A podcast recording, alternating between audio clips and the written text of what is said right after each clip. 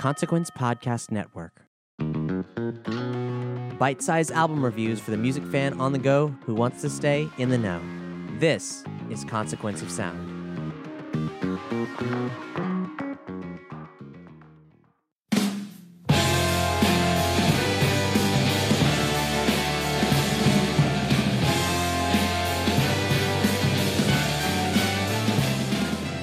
Freedom's Goblin, a new record by Ty an audio review by Tyler Clark.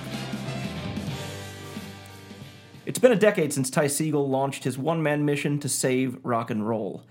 Between the releases of his two self titled solo records in 2008 and 2017, he issued over a dozen releases under his own name, as well as collaborative efforts with fellow travelers Mikal Cronin and Tim Presley, and various records as a member of the Shaggy Fuzz and Jagged Edged Goggs. During this prolific productivity streak, Segall reintroduced a sense of urgency into a rock scene in search of a purpose, successfully thrilling his most loyal devotees with his full speed blend of punk restlessness, glam confidence, and sweaty psych weirdness. In recent interviews, however, Segall has emphasized that Freedom's Goblin isn't just an album title. In many ways, it's also the record's working thesis, one that's laid out explicitly on the unguarded and appropriately titled I'm Free. The record finds Segall unfettered by expectation and free to dabble and wander wherever his sonic desires lead him.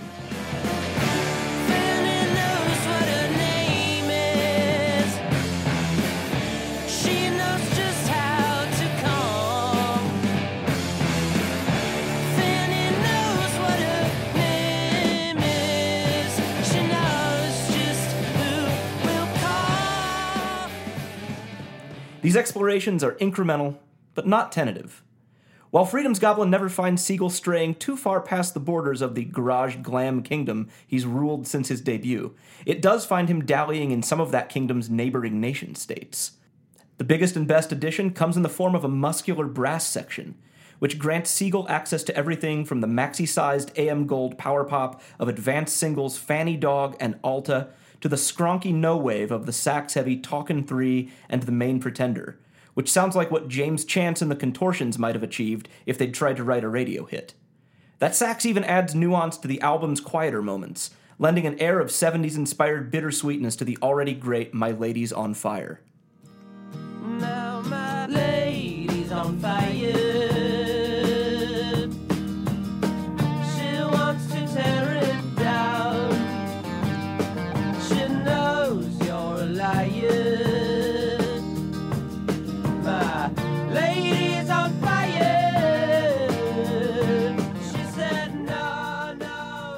New tricks aside, Segall also finds success exploring new corners of his own familiar territory.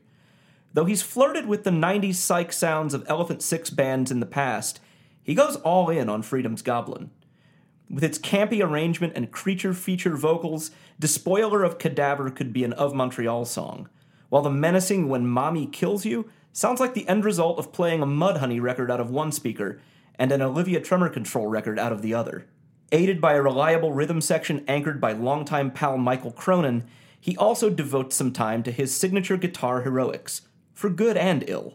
While She is a six minute fist pump, Supersized Closer and Goodnight devotes nearly all of its 12 minute length to molasses covered jams so dank they might require rolling papers to fully appreciate.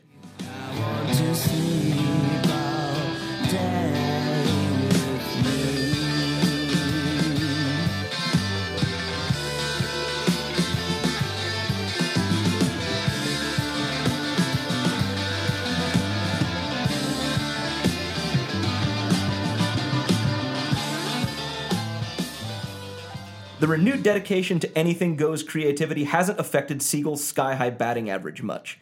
Even on his longest record, there aren't many of the half baked clunkers that usually lurk within a double album.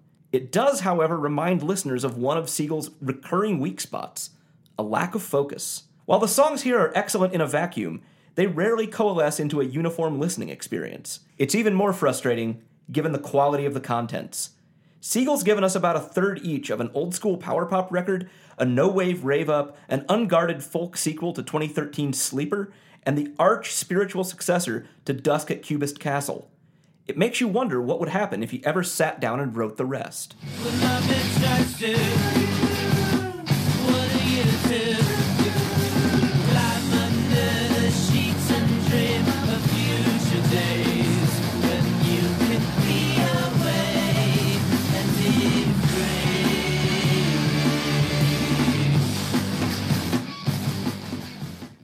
Segall's tireless release schedule and workmanlike belief in the power of rock and roll often earns him comparisons to another true believer, Robert Pollard. The Guided by Voices frontman developed his own cult by doing one thing well and repeatedly, and Segall appears on pace to meet and exceed his predecessor on almost every front. However, that also leaves Segall open to the same knocks levied against Pollard. If he could just somehow expand the borders of his omnivorous genre hopping, then settle on a fascination capable of inspiring a record's worth of work, he might be able to pull off the truly transcendent record that his fans believe sits within his creative grasp. There's a future in which those two self titled records form a bookend on Segall's busy first decade, and Freedom's Goblin is remembered as the catalyst for a meteoric awakening.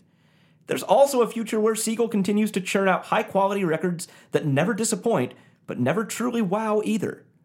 Both outcomes seem equally likely, but that's okay. There's nothing wrong with being very, very good. Everyone's a winner, baby. That's no lie. You'll never fail to satisfy.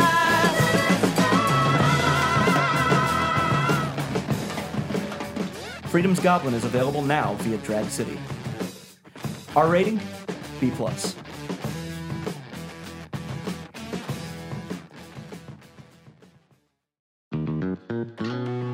Stay tuned to Consequence of Sound for album review podcasts three times a week.